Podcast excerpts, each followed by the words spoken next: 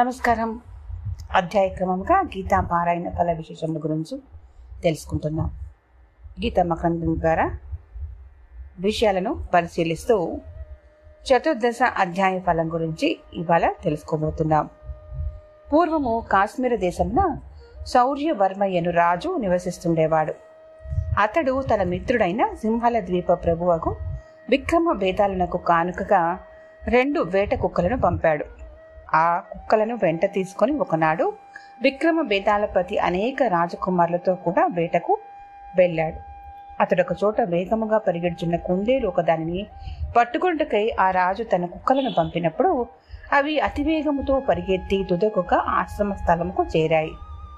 ఆ ఆశ్రమమున జితేంద్రుడగు వత్సుడను మునిపుంగవుడు నివసిస్తుండేవాడు.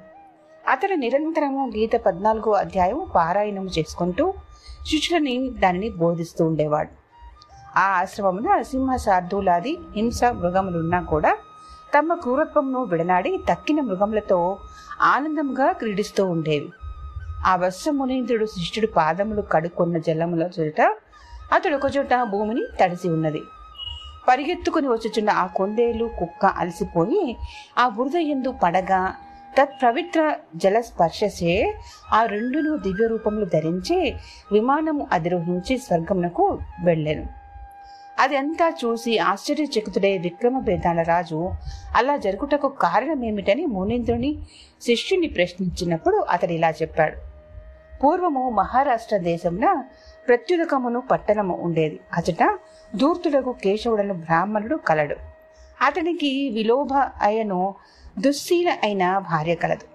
వ్యభిచారిణియగు ఆ స్త్రీపై ఒక నడతను కినిసి ఆమెను కొట్టి చంపాడు. శ్రీహత్యా పాపముచే అతడు కుందేలుగా జన్మించాడు. పాపిష్టియగు అతని భార్య ఆడకుక్కగా పుట్టింది. ఇప్పుడు ఇతనికి కుందేలు కుక్క వారే. ఆశ్రమమున వసుడను జితేంద్రుడైన యోగి సత్తముడు కలడు.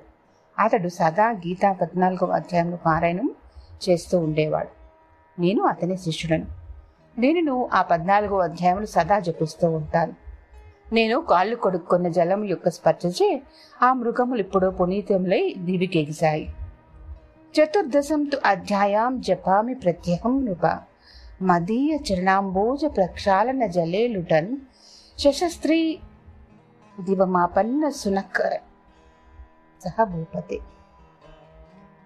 శిష్యుని ఈ వాక్యములు విని రాజును అప్పటి నుండి గీత పద్నాలుగవ అధ్యాయము పారాయణము చేయొచ్చు క్రమముగా పరమాత్మ పదము అలంకరించాడు. కాబట్టి గీత పద్నాలుగవ అధ్యాయము పఠనం చే సమస్త దోషములు తొలగి జనులకు దివ్య పదము లభిస్తుంది.